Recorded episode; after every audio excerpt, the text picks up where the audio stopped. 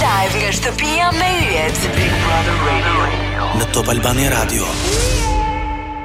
Unë uh, mendoj që nuk ka qenë që mund të mos ketë qenë falso si si si si situatë për të vetmen arsye se mendoj që nëse do kishte qenë do e kishin vazhduar deri në fund për lojë se kjo gjë është vërtetuar që një çift mund të ketë përparësi nga ana e publikut, ndoshta ka përparësi me një kohë të caktuar. Jo absolutisht. Absolutisht, po për sa i përket asaj, për sa i përket asaj kohës, mendoj që tani të paktën ishte shumë shpejt nëse do ishte çështje kohe.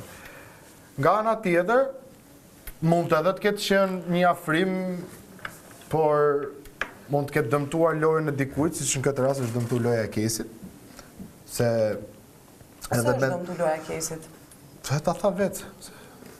Se ka qenë fokusuar jo në lojën e vet. Po dhe nuk ka arritë të shprehë më shumë ka Nuk ka arritë të nxjerrë se kush është Kejsi, përveç se që... Shiko, gjithë ne këtu kemi hy për një arsye, dhe arsyeja kryesore këtu është për të ngritur më shumë fytyrën dhe emrin e asaj që ne përcaktojmë jashtë. Unë jam këngëtar, një tash këngëtare, Kejsi është këngëtare, po. Por, Kejsi mund ta kishte shfrytëzuar shumë më mirë pjesën e qëndrimit këtu për atë duke qenë se të paktën në fushën e këngës pa pa e prekur është akoma herët, është e re, ka shumë po. pak materiale. Kështu që edhe ka një zë fantastik. Absolutisht po. Dhe ë pjesa tjetër që mu jo nuk më bind, por që unë mendoj që nuk ka funksionuar, nuk është vetëm pjesa e lojës. Unë personalisht Kur bëj muhabet me Kristin dhe bëj muhabet me Kejsin, nuk e di se. Çfarë lidhje kanë të dy. Po.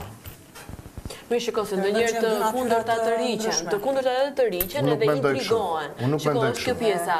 Të kundërtat herë pas here në shumicën e rasteve intrigohen nga njëra tjetra, sepse nga që duke luftuar të kap ajo ideja që ta afrosh. Unë prapë nuk mendoj kështu. Unë mendoj që arsyeja që ato janë afruar Duke duke e heq ate pjesën e pjesës false nuk du ta mendoj ashtu.